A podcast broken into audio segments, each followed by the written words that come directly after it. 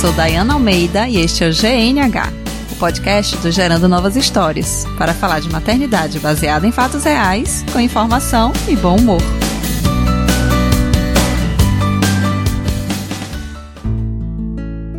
Esse episódio é oferecido a você por Viviane Lafene, yoga para gestantes e mãe bebê.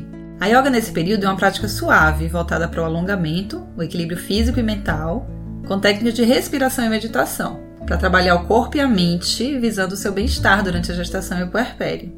E imagine que delícia é você poder fazer uma atividade é, de benefício próprio, levando o bebê, porque muitas vezes não temos com quem deixar, e poder curtir esse momento com ele. As aulas são incríveis, a coisa mais linda de se assistir. Então eu sugiro que você conheça a página da Viviane no Instagram, Viviane Lafene, ela dá aulas particulares em grupos aqui em Salvador e em Lauro de Freitas. E você pode também fazer contato pelo telefone 719 9977 7110.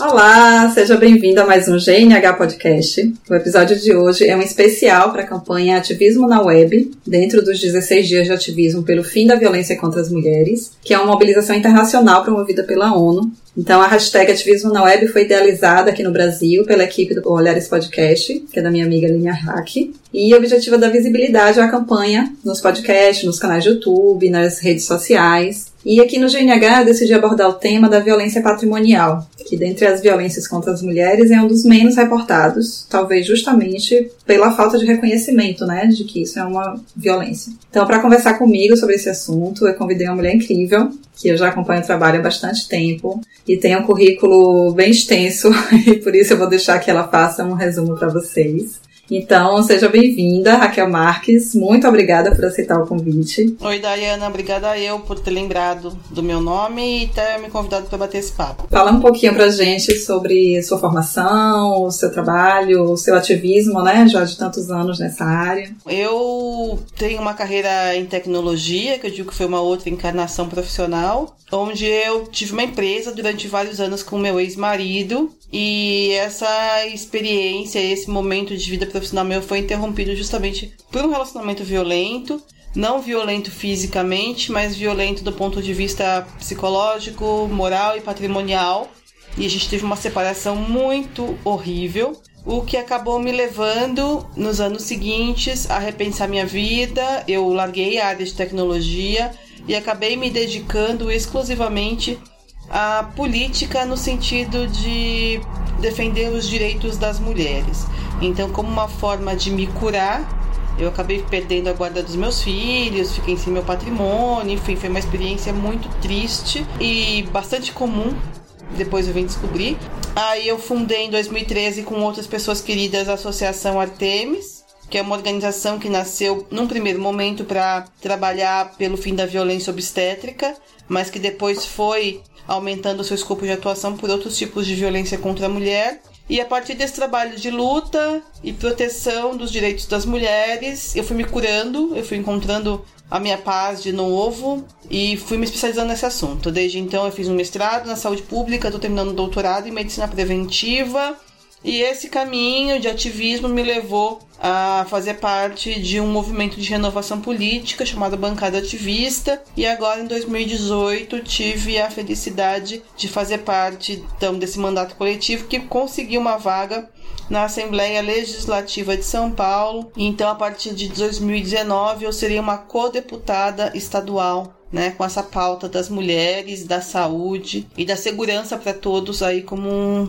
uma das grandes questões para os meus próximos quatro anos. Fico feliz demais e parabenizo vocês, é, principalmente pela campanha que vocês fizeram, né? Essa, essa, eleição foi bem difícil, foi um respiro a gente ter a, a, a bancada ativista, né, eleita em São Paulo. Então, parabéns. É, eu sinto muito pela história que você viveu, né? E, e admiro muito, né? Por dessa história você hoje está mudando a vida de tantas e tantas mulheres, né? Nesses, nesses anos aí. Acompanho também a, o trabalho da Artemis. Inclusive, no final, a gente vai ter um espaço para falar mais sobre isso, né? Para convidar uhum. as pessoas a, a, apoiarem o projeto também. E para entrar no assunto, eu queria começar falando um pouco sobre a Lei Maria da Penha. Né, uhum. que a gente só vê essa lei sendo citada é, em casos de agressão física, mas ela é muito mais do que isso, né? A Lei Maria da Penha foi uma condenação que o Brasil sofreu pelo caso da Maria da Penha, que ela sofreu violências gravíssimas ela, ela inclusive ficou tetra, tetraplégica porque ela sofreu torturas por parte do seu ex-marido e durante muito tempo esse processo tramitou na justiça sem que esse agressor fosse condenado. Então um grupo de mulheres denunciou isso em organismos internacionais, o que gerou ao Brasil uma condenação e nos obrigou a criar medidas que protegessem melhor as mulheres das violências domésticas. Né? Daí nasce a Lei Maria da Penha, é, é uma lei que prevê cinco tipos de violências: a violência física, a violência sexual, a violência moral, patrimonial e psicológica. Em relações familiares, né, ou em vínculos afetivos. Então a Lei Maria da Penha funciona de filho para mãe, de pai para filha, de irmão para irmã, companheiros, maridos, namorados, ex-namorados, esses vínculos familiares, essa violência que acontece na intimidade é o escopo da Lei Maria da Penha. E como você bem disse, né, a gente acaba focando muito no olho roxo. As campanhas mesmo reforçam essa ideia de que a violência ela só é violência na hora em que você pode comprovar fisicamente uma terceira pessoa de que aquilo aconteceu. Só que as violências domésticas elas acontecem de uma maneira muito insidiosa. Você não sai do nada para uma agressão física do dia para noite, né? As coisas Sim. são muito mais sutis. É, é uma censura, é um comentário desnecessário, depois é uma, uma, um xingamento ou uma adjetivação pejorativa, aí é uma chantagem e tudo isso no tempo, né? E tem toda uma construção social para que não se reconheça isso como violência, né? Sim. né? São sempre características da mulher, né? A da mulher, mulher e do homem. Tá histérica, ou ela é louca. Ah, os homens são assim mesmo. Ah, ele tava cansado. Ah, ele é meio grosso. Ah, ele é explosivo. Ah, mas você também não é fácil. Né? Então são uma série de questões que levam a gente a demorar muitos anos para perceber que está enredada num processo de violência doméstica. É, é óbvio que essa violência ela não é pura no sentido de que você está no relacionamento que existe só violência. Isso pode acontecer mais para frente, mas num primeiro momento ele também é seu amor, ele também é gentil, ele também é carinhoso, ele também é cuidadoso. Então, é, começa com assim muitos momentos de coisas boas e pequenos momentos de coisas ruins, até que essa equação no tempo vai se desequilibrando, né, e vai crescendo os momentos ruins perante os momentos bons, o que vai tornando difícil a pessoa perceber e por isso que leva tantos anos, há pesquisas que falam de oito anos para uma mulher conseguir sair de um relacionamento violento em média. Ou seja, há quem demore menos, Nossa. mas há quem demore muito mais. Então, por que demora tanto tempo? Porque não é só ruim. Existe uma coisa chamada o ciclo da violência, que é assim, tá tudo bem, Aí vai acontecendo coisas e, e, o agressor vai ficando um pouco tenso, incomodado. A mulher começa uma fase de pisar em ovos, porque ela sabe que se acontecer qualquer coisinha, ele vai explodir.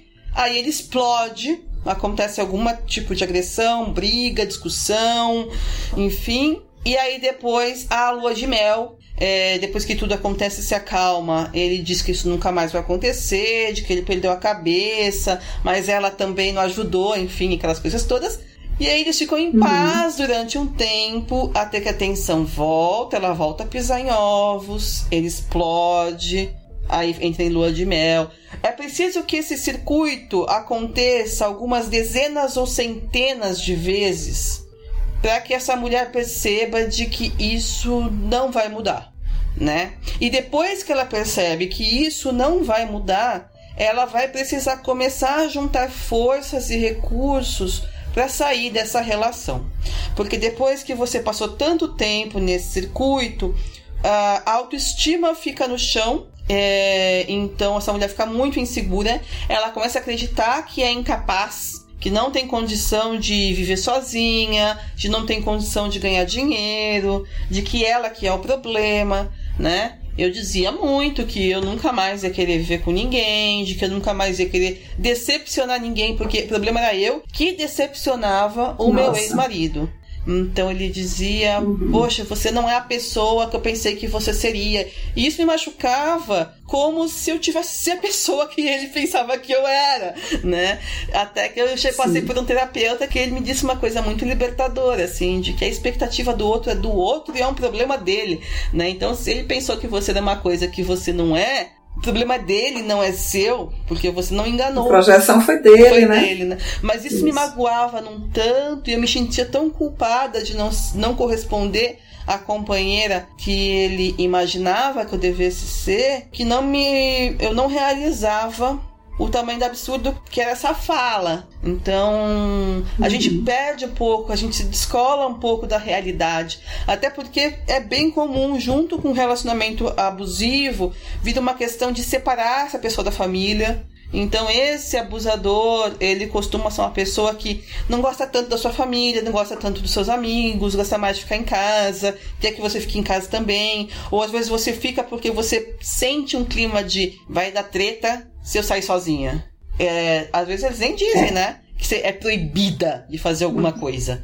Mas você sabe que, que quando você voltar, você vai ter uma pessoa que vai estar tá irritada por nada. E aí você evita sair sozinha e você acaba evitando também sair com essa pessoa, porque quando vai é sempre um climão e tem briga e tem a treta também, porque a pessoa tá lá. E você acaba se afastando da sua, do que seria uma rede de apoio, né? Pro final desse Nossa, rede de apoio. Então é uma coisa que, que vem junto, né? Esse isolamento Aí a gente não tem mais contato com os amigos. Às vezes as pessoas acham que ah, ela ela não quer a gente, mas na verdade a gente fica dividido entre um lado e outro, entre os amigos e a família e esse companheiro que no fim das contas a gente ama. É muito uhum. complexo sair desse processo, por isso que a gente precisa falar dele e precisa acolher essas mulheres, porque nesse processo de reconhecimento de si como vítima, de reconhecimento da violência doméstica, até conseguir separar, essa mulher vai tentar separar muitas vezes e vai voltar atrás. Então, para quem olha de fora, fala: nossa, ela gosta de apanhar. Nossa, ela é muito enrolada. Nossa, ela é muito cansativa. Porque ele é um grosso e ela não vai embora. Ou ela vai, mas depois volta. É porque é um processo, gente. É um processo conhecido. Há um enredamento psicológico.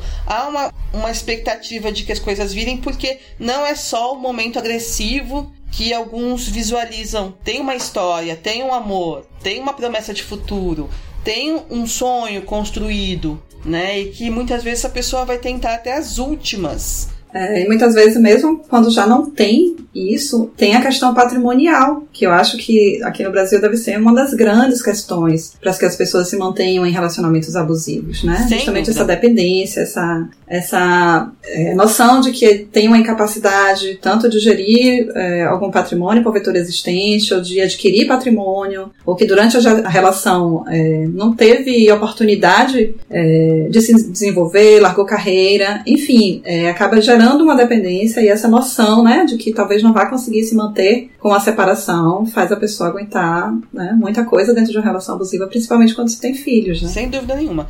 Existe uma questão que é, normalmente, na média, mesmo em cargos idênticos, as mulheres recebem menos do que os homens, pensando em, em população. Então, por Sim. tradição, se tivermos dois advogados sêniores, é bem provável que essa mulher esteja com um salário menor que este homem.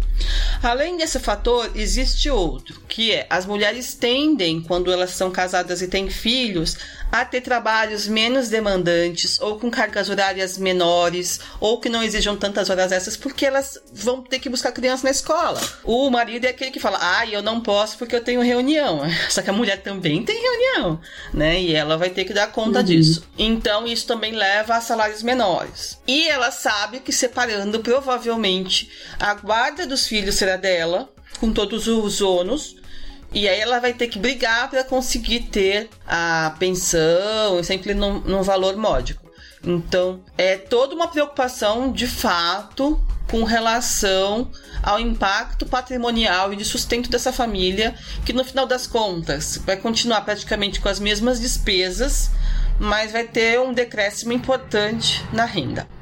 Paralelo a isso, é, existe a questão de que quando a mulher resolve ir embora ou bota suas asinhas para fora, é, muitos companheiros, enfim, tendem a tentar boicotar essa mulher. Então eles vão pegar empréstimos e criar dívidas impagáveis, às vezes o nome delas, para que elas tenham ainda menos condições de sair ou vão exigir que elas façam mais é, comprometimento dentro de casa com relação à renda. Comigo aconteceu isso, ele ganhava muito mais do que eu, mas ele, ele vinha com um argumento feminista de que eu tinha que pagar metade de tudo. Então, eu uhum. caía nessa.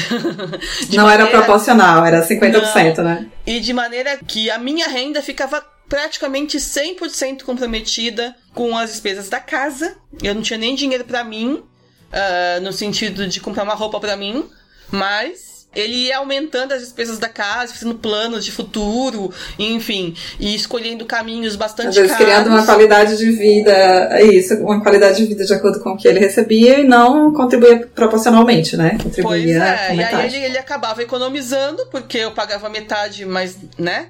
Uh, uhum. ele, fazia economia e eu ficava com um orçamento completamente é, comprometido nesse processo. Uh, também existem aqueles que destroem patrimônio. Então, destruir computador, sumir com documentação, é, são coisas que também acontecem muito e que são características de violência patrimonial. Então, a violência patrimonial é toda uma situação em que, através dos recursos materiais, uh, do dinheiro, dos insumos, dos documentos, se tenta segurar essa mulher, criando dívidas, sumindo com patrimônio, impedindo de várias maneiras que ela se mantenha de maneira autônoma. E muitas vezes até acreditando que é uma escolha dela, né? Então muitas a mulheres abrem mão da carreira, né? É incrível. É incrível como a gente veste essas carapuças muito facilmente, muito facilmente, sem questionar o passo seguinte. Então, eu escolhi sair do meu trabalho que ganhava bem e ir para um trabalho que ganha bem pouco, ou ficar em casa porque eu queria ficar com meus filhos. Eu escolhi. Mas eu escolhi por quê? Eu escolhi porque nós temos agora uma família, que é responsabilidade dos dois e não só minha, e porque o meu ex-marido uhum. é, não se dispunha a sair no horário mais cedo para poder pegar as crianças, só eu, e que isso me levava a um desgaste no ambiente de trabalho. Então, quando você vai ver, não foi bem uma escolha. O ato final talvez tenha sido uma escolha, mas foi uma escolha tomada numa circunstância meio sem escolha. Todo um contexto que levou aquilo. Né? Isso. Né? Olhar dez passos atrás e não fala de liberdade. Por que, que eu estou fazendo essa escolha? Né? Será que essa escolha no final uhum. é, ela é fruto de uma certa liberdade e justiça? Ou é fruto de todo um desequilíbrio de poder, de toda uma opressão que me leva a essa situação. Sim.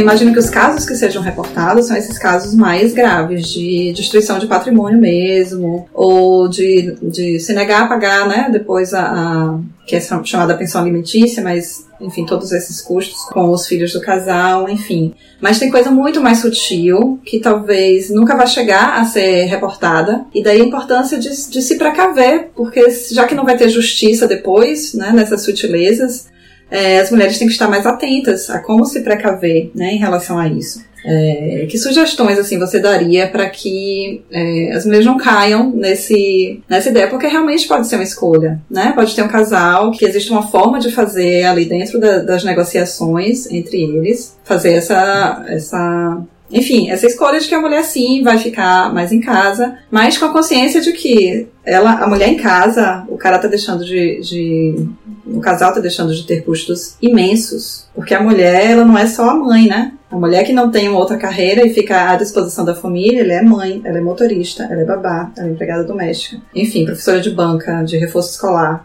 né? Que aqui na Bahia a gente chama de banca. Então são tantas, é, tantos profissionais que teriam que ser pagos para fazer o mesmo trabalho que essa mulher que deixou a carreira para fazer, que talvez a contribuição dela seja até maior do que o salário que o marido é, coloca em casa para os custos que, que restam, né? De mercado, de internet, enfim.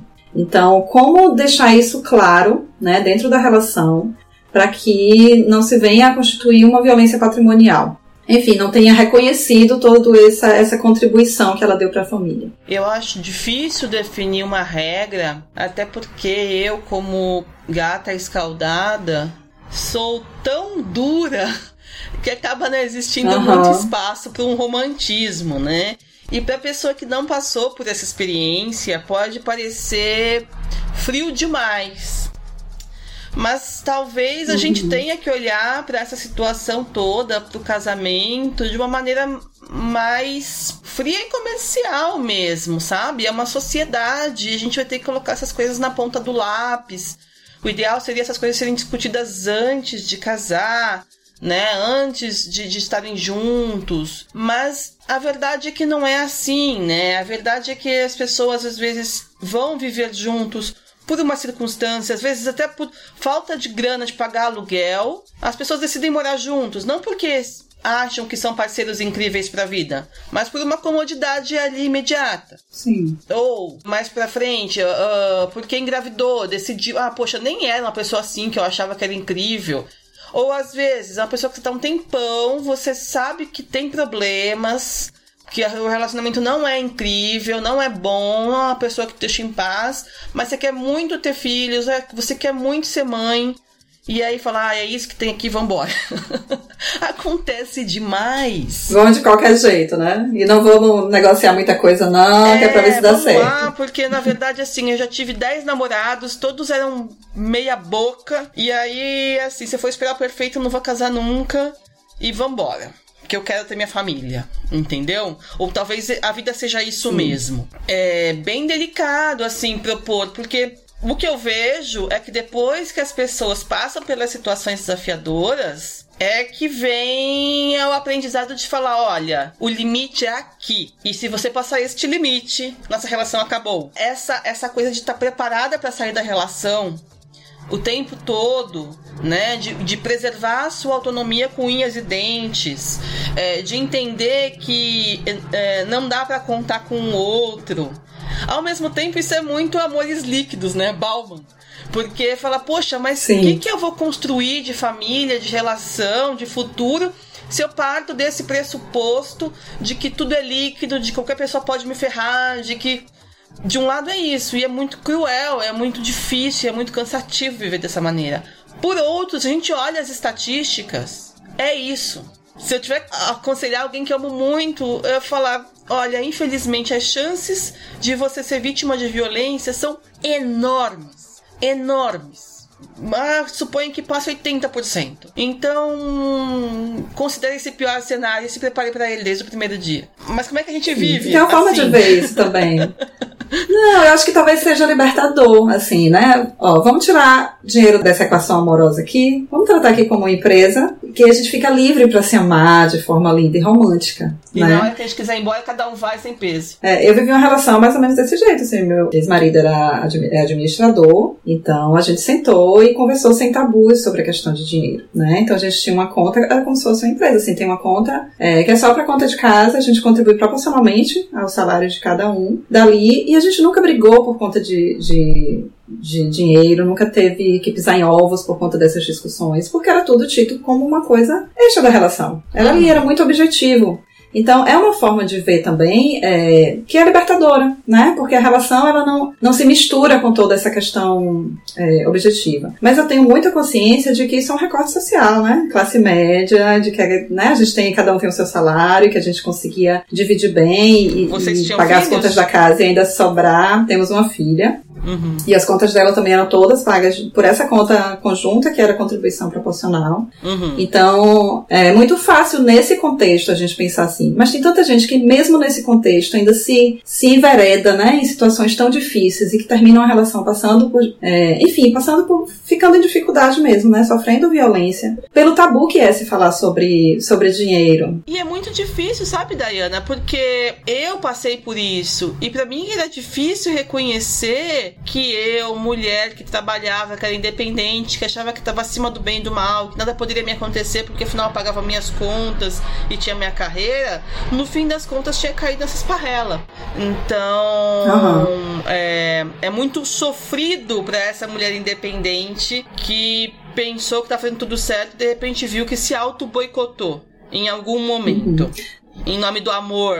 E do outro lado, não tenha dúvida que a mulher que não tem opção, é, essa vive uma situação ainda mais difícil. Isso, eu vou deixar no nesse post, né, desse episódio, uma indicação de um episódio do Mamilos Podcast que trata disso exatamente é, de como lidar com essas questões, né? De, de, dentro da relação, como se falar de dinheiro, quais são as, as formas de se lidar com isso. Eu acho que é um bom material também pra gente, pra gente pensar, principalmente para quem não tá vivendo isso, né? Para quem tá numa relação, para quem tá começando a constituir uma relação, para quem tá no momento de falar sobre essas coisas, para quebrar esse tabu, né? E as pessoas começarem a, a, discutir abertamente isso dentro das relações. Dentro de um recorte, talvez isso seja, seja possível. Uhum. E, mas tem uma outra realidade, né? Que de realmente não ter opção, de não ter o que conversar, e aí as pessoas vão ter que se defender. Uhum. E aí eu queria falar um pouco sobre como é, buscar a defesa quando se já está dentro de uma, de uma relação violenta, né? Nesse sentido de, de patrimônio, que não é uma coisa tão comum, né? Como você falou, você tem, tem um olho roxo, você pode ir lá na delegacia com o seu olho roxo e, enfim, vai passar por todo o, o protocolo. Quando é uma violência patrimonial, como, como é que a mulher pode se defender dessa situação? Em primeiro lugar, lugar como vítima e como pessoa que está já há cinco anos trabalhando com essas mulheres vítimas de violência, o que eu posso te dizer é não espere justiça do judiciário. Não espere justiça da delegacia. Não espere que você vá encontrar essa justiça em algum lugar. A regra é a mulher ser revitimizada, apesar da Maria da Penha, apesar das leis que nos protegem, apesar dos homens dizerem que a separação sempre favorece a mulher, a regra é as mulheres se darem muito, muito mal nesse processo. Então, a primeira coisa que eu digo é se mantenha viva. Não espere o momento ideal, econômico, financeiro, enfim, para que você saia de uma relação violenta. As relações violentas, elas não se curam sozinhas. Pelo contrário, cada vez que você passa por essa roda, ela tende a ficar mais agressiva, mais violenta. O quanto mais a gente fica astuta, é, revoltada, é, refratária às manipulações, mais a mão do agressor pesa também, porque ele vai tentar prender esse laço de uma maneira mais firme e te segurar dentro dessa relação doente. Então, tente é, sair o quanto antes porque as coisas não vão melhorar, pelo contrário, elas só vão piorar. Ah, Raquel, mas tá, mas como é que eu, no caso da violência patrimonial, como é que eu reavejo o que é meu? É, aí entra de novo aquele pragmatismo muito chato, porque, é, embora eu não tenha encontrado ainda muitos outros caminhos de, de poder orientar isso, ao mesmo tempo eu me sinto chateada de ter que dizer que as pessoas têm que viver desconfiadas dentro de suas próprias casas. Mas enfim, ainda é esse o cenário que tem protegido as mulheres é vocês terem toda a informação do que acontece dentro de casa. Então, vocês terem acesso e terem salvo, xerocado, escaneado o olerite do companheiro, as contas de cartão de crédito, né? As contas de luz, as contas da escola, os recibos de pagamento, tudo que diz respeito aos bens que vocês têm, aplicação, imposto de renda, tudo isso, você ter uma cópia, ter um registro, não permitir que essas coisas aconteçam dentro da sua casa sem que você tenha domínio da gestão financeira do teu lar, né? Você precisa ter o domínio de isso tudo também isso. é empoderador, né, cara? A mulher assumir que ela também pode acompanhar as finanças, né? É, e num, mas num mundo em que a gente não pode falar de dinheiro, em que há pudores, o que acaba acontecendo é assim, nossa, mas eu, uhum. eu vou falar para ele me mostrar quanto ele ganha. Nossa, é deselegante isso. né? Dá uma Sim. certa coisa assim de, poxa, mas isso é invasivo. Ele vai achar que eu tô querendo dar um golpe do baú nele. Mas a questão é que vocês mantêm um super padrão de vida, aí depois que separa, ele vai falar que ele ganha um salário mínimo e vai dar 200 reais pra você sustentar seu filho. Então é importante Nossa. ter essas informações em mãos, assim, para que seja feita a justiça para você e pro seu filho aí no futuro. Depois, assim, cuidado ao assinar papéis. Não aceite uh, assumir empréstimos em seu nome, sabe? Não aceite uh, assumir compromissos financeiros ou abrir mão, assinar contratos que você abra mão de coisas que são suas. Exija que se você comprou um apartamento com ele, que você pague esse apartamento, que seja no nome dos dois. Então, essa vida de pão, pão, queijo, queijo, sabe? Preto no branco, ela tem que ser uma constante e não pode melindrar ninguém. E talvez seja até um indicador de que essa pessoa talvez não seja confiável, né? Se ela se melindra com a possibilidade de formalizar o que é combinado entre vocês, seja porque talvez exista uma intenção é, de não ser tão claro e transparente em algum momento. Então, é, os cuidados que a gente pode ter são bem esses, assim, é uma construção histórica, porque depois que o problema acontece de verdade, é muito difícil, Dayana, é muito difícil ir atrás. Até porque, no caso de uma violência patrimonial, ele estará com todos os bens e ele estará com dinheiro para contratar um bom advogado. E você estará sem dinheiro Sim. nenhum. Se você tem um apartamento em conjunto com essa pessoa, por exemplo, é, a defensoria não pode te atender. A defensoria pública é um lugar onde você vai quando você não tem dinheiro para pagar advogado. E ele faz o seu processo sem custo. Mas a mulher, uhum. vítima de violência patrimonial, que porventura tem um apartamento com essa pessoa, ainda que ela não tenha acesso ao apartamento, ele não deixe mais entrar, e ela tenha ficado sem nenhum tostão, ela já não pode mais acessar a defensoria pública porque ela tem imóvel. Olha que absurdo, né? Nossa. Então, mesmo que a gente consiga tudo isso, depois que o problema acontece, é bem difícil reaver esse dinheiro. Bem difícil mesmo. A gente precisa contar com o apoio de família, amigos, para poder ajudar a pagar advogado. Tem que ter a documentação que foi coletada durante todos os anos da relação para poder comprovar tudo. E a grande chance uhum. é que você caia é, num tribunal, numa vara, com um juiz que vá ainda te dizer que você é jovem, que você tem força de trabalho e que você não precisa de nada de homem, que direitos são iguais e que é isso aí. Siga a sua vida e, ah. e o dinheiro que é dele é dele. Ainda que a lei diga que eventualmente o patrimônio construído durante os anos da relação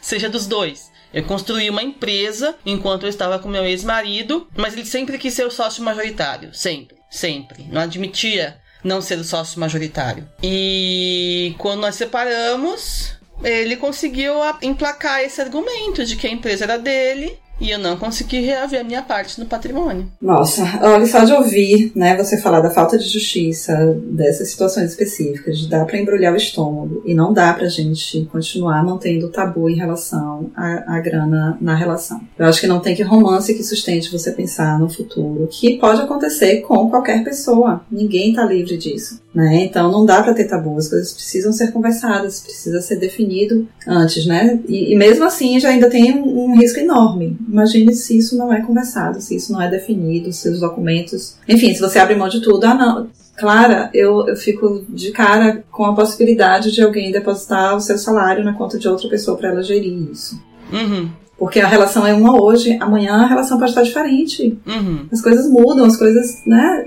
Balma já diz, então a gente não tem como garantir que porque aqui com a gente vai ser diferente, né? Uhum. Se todas as relações hoje são tão fluidas, se, se tudo muda tão rapidamente, porque é que só a nossa vai ser escrita em pedra e vai continuar tudo assim e eu vou continuar depositando meu salário na conta do meu marido para ele gerenciar, porque eu não sei abrir uma planilha e ver quanto eu tô ganhando, quanto eu gasto, quanto é o custo de vida da gente, sabe? Então, eu acho que tem que quebrar o tabu né, de vez, e isso tem que ser falado mais. Eu acho que gravar esse episódio, para mim tá sendo importante porque é um assunto novo, assim. Eu tenho certeza que muita gente que tá ouvindo agora nunca, talvez tenha parado para pensar na possibilidade de sofrer uma violência patrimonial, mas é uma realidade e uma realidade muito pouco esperançosa para quem tá vivendo, né? Então a gente precisa é, tentar de alguma forma não entrar nessa, né? É, não é à toa que a pobreza é feminina. Quando você vai olhar quem são as pessoas pobres, majoritariamente a pobreza é feminina, feminina e negra. É, também quando você olha as pessoas separadas, na média, depois de 5 anos de separação, de 10 anos de separação, quem tá vivendo bem, com roupa boa e com carro bom, quem é que tá vivendo bem, com roupa não tão boa, com carro não tão bom, né?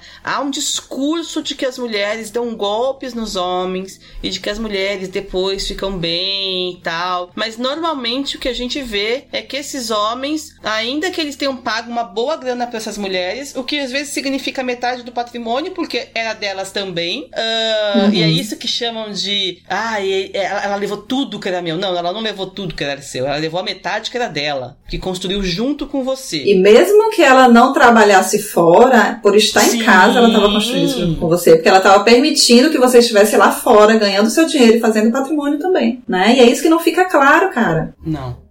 Eu hoje, na, na com, com vida política, tendo que viajar tanto, eu sinto muito isso, porque assim, eu preciso viajar, mas quem vai cuidar do meu gato? Mas quem vai pegar meu filho na escola? Mas quem vai estudar com ele para a prova? Mas quem é que vai fazer a compra no supermercado? E, e quando esse, essa pessoa, esse homem político, ele tem uma esposa, ela tá preocupada com isso para ele poder só trabalhar. Então, só quando a gente passa pela situação, né, de nossa, olha como, como seria valioso, como seria, como eu poderia decolar muito mais fazer muito mais, se eu estivesse no mercado. Se tivesse alguém para assumir toda essa carga mental, né, cara? Pra poder assumir toda aquela bronca chata, sabe? Aquele trabalho meio de secretária, às vezes, de resolver os pepinos da vida e eu poder só é, pensar no trabalho, estudar, progredir, e chegar à noite em casa, descansar, comer, ver televisão é. e dormir. A gente já gravou também aqui um episódio sobre carga mental, de como isso é pesado, assim, uma coisa invisível e absolutamente desgastante e até o extremo. Você não consegue sair do lugar, né? Então, é, é muito maravilhoso, né? Se você não pudesse fazer isso, só trabalhasse fora. Olha que coisa incrível. Nossa, que incrível! E minha casa estivesse funcionando como um reloginho, e ainda que eu pudesse chegar em casa e reclamar que ela não está um reloginho suíço. Exatamente. Um brasileiro? Oh, meu Deus, que maravilha! Que coisa maravilhosa. Mas uma coisa que eu tenho visto muito aqui em São Paulo, eu não sei se na Bahia isso, você tem percebido isso, tem um certo recorte de classe, mas, mas acontece em todos os estratos, pelo que eu tenho visto. São as mulheres que se separam nos últimos anos passarem a se relacionar com outras mulheres. Uma rejeição muito grande Sim. ao padrão masculino, né? Uhum. Exigente e pouco cooperativo. E as mulheres é, se descobrindo bissexuais e construindo relações em outras bases, com muito mais cuidado, com muito mais colaboração com outras mulheres, vivendo juntas, enfim, se tornando lésbicas, né? Parceria, companheirismo. Porque uhum. é nesses lugares onde se encontram possibilidades para muitas é, de relações que realmente as façam crescer e não ser um banquinho para que o companheiro cresça, né? E eu fique aqui segurando todas as rebarbas.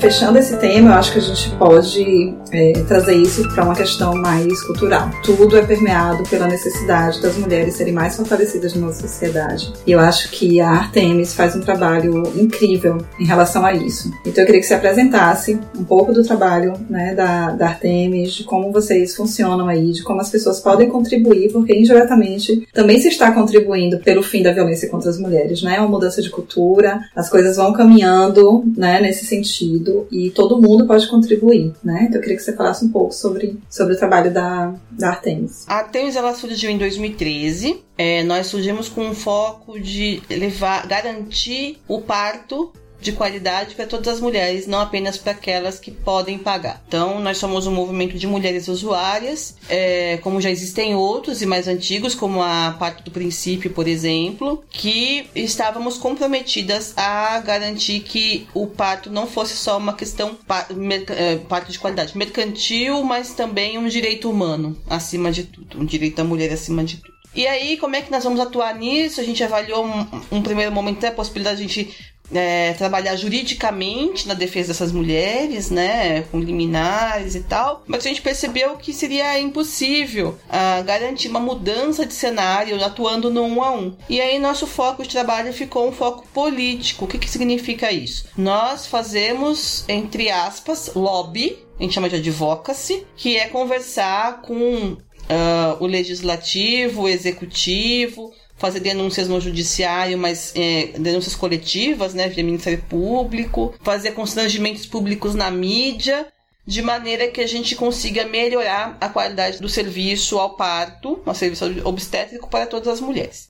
E conseguimos bons avanços, né, audiências públicas em vários lugares, é, alguns processos, auxiliamos em várias cidades do país a colocarem a lei das doulas e aprovarem a lei das doulas. Depois, a partir desses modelos, vários outros lugares também tiveram o mesmo movimento, aproveitaram até o mesmo texto, às vezes, e promulgaram lei de doulas e outras leis para garantir os direitos das mães parturientes. E assim tem sido feito o trabalho da Artemis capacitando operadores do direito, sensibilizando juízes, porque também a gente teve esse problema, mulheres que tinham sofrido violência obstétrica severa, inclusive com comprometimento é, fecal, urinário, de vida sexual, quando chegavam no, os processos chegavam para ser julgados, os juízes desconsideravam, achavam um, um, aborrecimento que tinha acontecido, mas é coisa da vida, não uma violência que poderia ter sido evitada, Nossa. uma iatrogenia, uma coisa causada pela má conduta médica. Então a gente fez um trabalho importante de capacitação e sensibilização do judiciário de que sim, esse é um problema, né, de que é a conduta do profissional que leva a esse desfecho. E assim tem sido.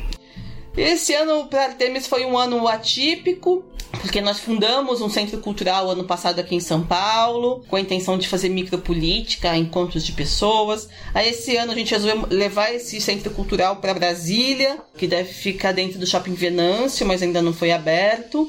Eu saí como deputada, a Ilka, que é uma outra diretora, também saiu como deputada eh, distrital, na verdade, porque ela é de Brasília. Então, esse ano, esse trabalho político da Artemis, especialmente no segundo semestre, ficou um pouco em suspenso, né? Eu sou a presidente ainda, uhum. mas suponho que eu vá sair, até porque são muitos papéis para coordenar. E então, eu acredito que pro ano que vem a gente consiga refazer um planejamento do que será a Artemis a partir daqui, né? Nesse cenário muito mais misógino, nesse cenário de sucateamento do SUS, nesse cenário de desconsideração simbólica, discursiva e na prática aí do que é a violência que as mulheres sofrem, porque os políticos eleitos, de maneira geral, eles chegam com esse discurso, né, de que é tudo mimimi, e uhum. o que a gente pode fazer a partir daqui, até pelas experiências bem-sucedidas, porque a gente pode considerar não só a minha experiência, que consegui me eleger, mas também a da Ilka, a da Lana em Goiás, a da Alessandra também em Goiás, a da Laura em Minas, da Poli em Minas, da Lígia no, em Santa Catarina, que são todas ativistas desse movimento do parto, muito bem sucedidas para deputadas estaduais e federais que elas candidataram e construir talvez uma, uma frente maior de mulheres na política, mais até do que uma interlocução com as instituições que estão aí colocadas. Porque o que a gente sentiu na Artemis é que desde o impeachment da presidenta Dilma para cá, a interlocução política está muito dificultada. Falar de direitos humanos desde uhum. 2016 ficou impraticável, né? Em qualquer esfera. É engraçado como se tivesse mudado uma grande chave na mentalidade da, da gestão pública brasileira. Então, se a gente conseguiu avanços de 2013 a 2016, foi porque existia um caldo de cultura favorável a isso e que criava constrangimento. Então, quando eu levava para um jornal que um hospital estava maltratando as mulheres, isso criava um mal-estar no gestor, no prefeito, no governador, e eles tomavam uma atitude. Mas num momento como agora, em que eu tenho na capa do Globo.com seis feminicídios na sequência, porque eu tive isso na semana passada, Nossa. serão seis quadradinhos de feminicídio um atrás do outro, é um caso de violência obstétrica já não choca mais ninguém. Então, o nosso poder de barganha nesse sentido de criar constrangimento para mudança ele está bastante comprometido. Talvez a gente tenha que, justamente como eu estou dizendo, mudar a estratégia. E a gente tem a agradecer vocês que estão se dispondo a mudar essa estratégia, ocupando esses espaços, né? De mais poder, de mais, de poder decidir mais, de poder fazer, atuar mais, né? E como forma de agradecimento, eu acho que todo mundo tem a obrigação de contribuir com as, as iniciativas que já estão aí,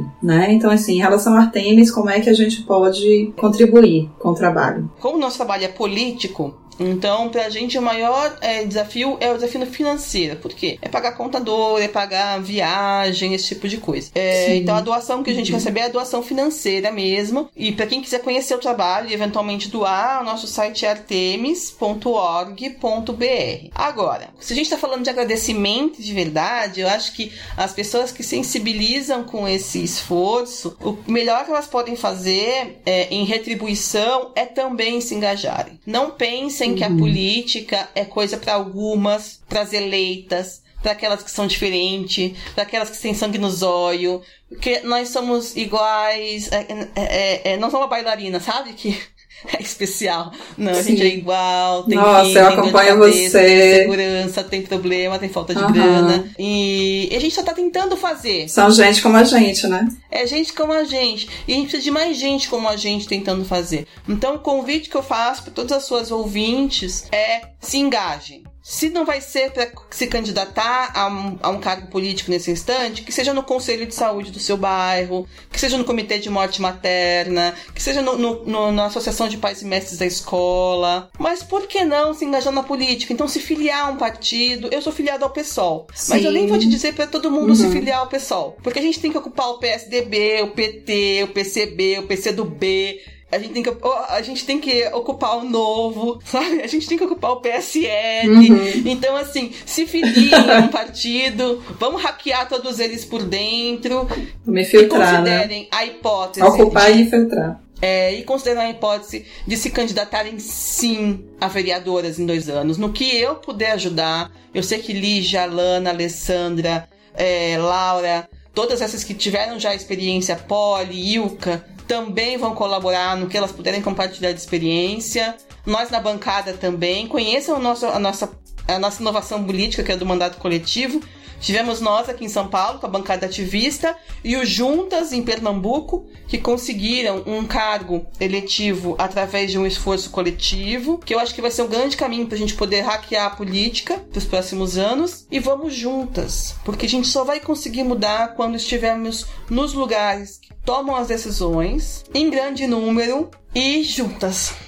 É isso, Diana. Isso nunca foi tanto necessário, né? É. Nossa, obrigada, Raquel. Obrigada demais por toda a gravação e por esse final. Eu acho que é, que é inspirador e a gente tá precisando desse gás, a gente tá precisando respirar, a gente tá precisando saber que a gente pode. Cada uma de nós pode sim fazer pode. algo. Pode. Pode, né? pode, pode. Todo o contexto tá meio que deixando a gente se paralisar, mas não é isso. Agora que a gente tem que se movimentar e que se engajar. Então, muito obrigada. Queria que você deixasse também suas redes sociais, assim, né? O, o que for público, que as pessoas possam seguir, acompanhar o trabalho da bancada e, enfim, beber dessa inspiração aí diariamente. o lugar por onde mais ando é o Facebook, então vocês me acham no facebook.com raquel.mar. Eu passo um pouquinho, um pouquinho no Twitter, que é Raquel sublinhado bancada, e também no Instagram, que é hack sublinhado ativista. Enfim, umas coisas nada a ver, porque eu também não gosto muito dessas redes. Mas vocês me acham o dia inteiro no Facebook, uhum. né? E vou reiterar, vou reiterar, vamos ocupar. Se juntem a outras mulheres, se inspirem e deem um primeiro passo. Tudo que a gente precisa de um primeiro passo. É isso aí. Muito obrigada. Um beijo. As redes do Gerando Todo Mundo já conhece, Gerando Novas Histórias, é, no Instagram, no Facebook, contato arroba gerandonovashistórias.com. E é isso, ficamos por aqui. Um beijo, Raquel. Obrigada. Obrigada, até mais, Diana.